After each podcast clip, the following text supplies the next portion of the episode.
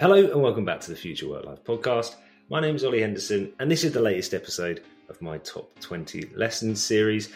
And today's subject is journaling. It's something I only really became aware of a couple of years ago. Um, I knew people wrote stuff down every day in a book, but I thought that was a diary. And actually, what I've learned since then is loads of different ways of journaling, loads of purposes for it. It could be short form, it could be longer form. Um, and the people speaking about it today use it in two very different ways, but both of which I thought were really interesting and notable. So I thought I'd share them with you again.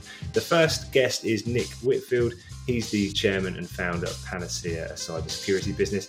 And my second guest is Andy Ayim. He's the founder of the Angel Investing School. So, first of all, here's Nick. I discovered a couple of practices which helped to relieve the pain. And, and, and the practices basically dig into why am I in pain? Are there's some underlying history?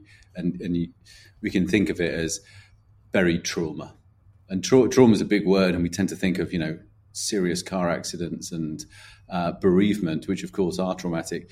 But but micro trauma exists every day. You know that that anxiety you feel when you get an email from your boss, or you know a breakup in a relationship, moving house, going on holiday. These are all stresses or traumas. And um, the practices I put in place were, you know, on the whole, one, trying to uncover what the trauma was and look at it.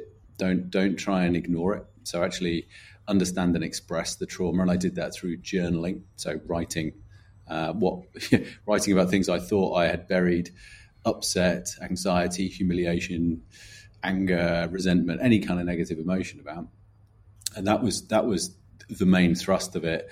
And the other was um, paying attention to my body. So the trauma actually expresses in the body. So instead of trying to avoid the pain or be angry at the pain, it's like, well, feel it and look at it and say, why are you there? What's going on? How does that feel?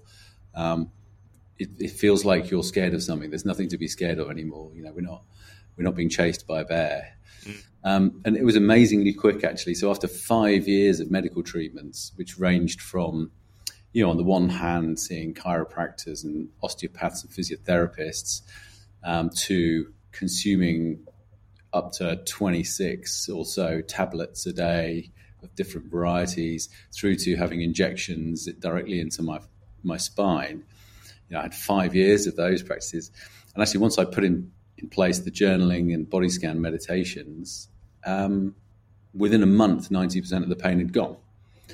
Wow. And this is, it's difficult to explain what it's like. Anyone that has given up smoking has a sense of this. Is was like, wow, I was in this, I was in, I built a prison for myself and realized that I had the key in my hand.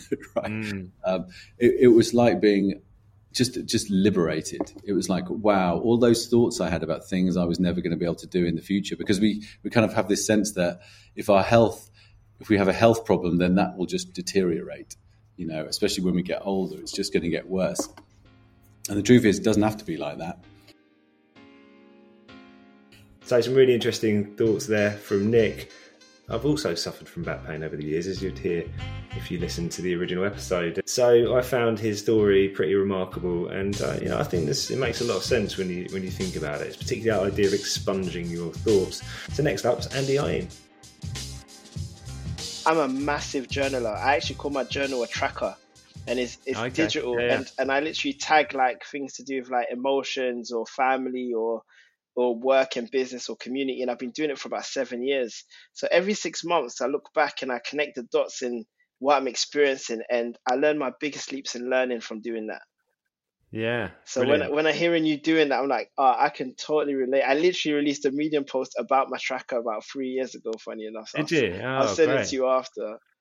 Yeah. Do you just do that on a spreadsheet, or have you do you use it? Uh, I use Notion. I use an app called Notion, but it's basically like a spreadsheet, like a table, but it looks a lot yeah. prettier than using Excel to do it, which would be a bit dull.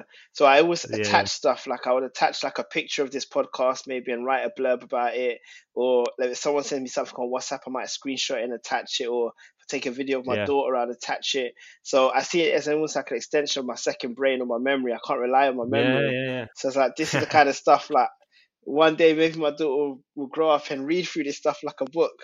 You know? Yeah, yeah.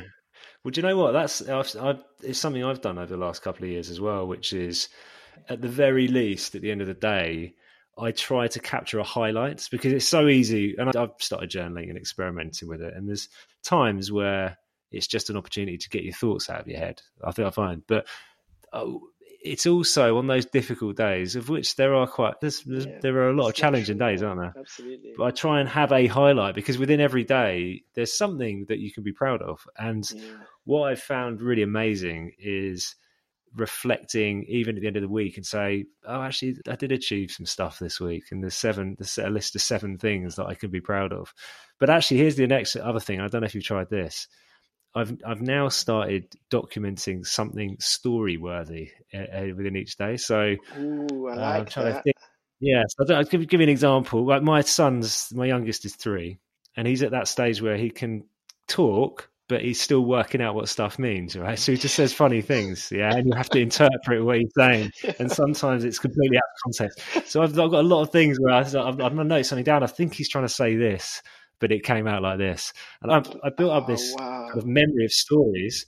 But what it does, I've got this sort of strange perception of time slowing down because whereas for years I felt like it's just everything's blurring, right? I've just times it all merges together, and you say, "What did you do three months ago?" I haven't, I haven't, I haven't got a clue. Mm. Whereas now I can pinpoint, and I guess it's the same with a journal. Mm. I, I, can read it back and say, I remember that exact moment, and it's it's, it's a greater appreciation of time, isn't it? Because of all those little micro yeah. moments that you're you're noting down. Some really cool ideas there from Andy, and uh, definitely check out the whole of that episode. It was really good fun. Um, it was really good fun. Now, this idea of micro journaling, as I as I think about it, kind of capturing some of the key highlights of the day, has become a key habit for me. Um, it's something I do every single day, and I'll be writing about in my book Work Life Flywheel, which of course you can pre-order now on Amazon. So, thanks again for listening today. I'll see you again tomorrow.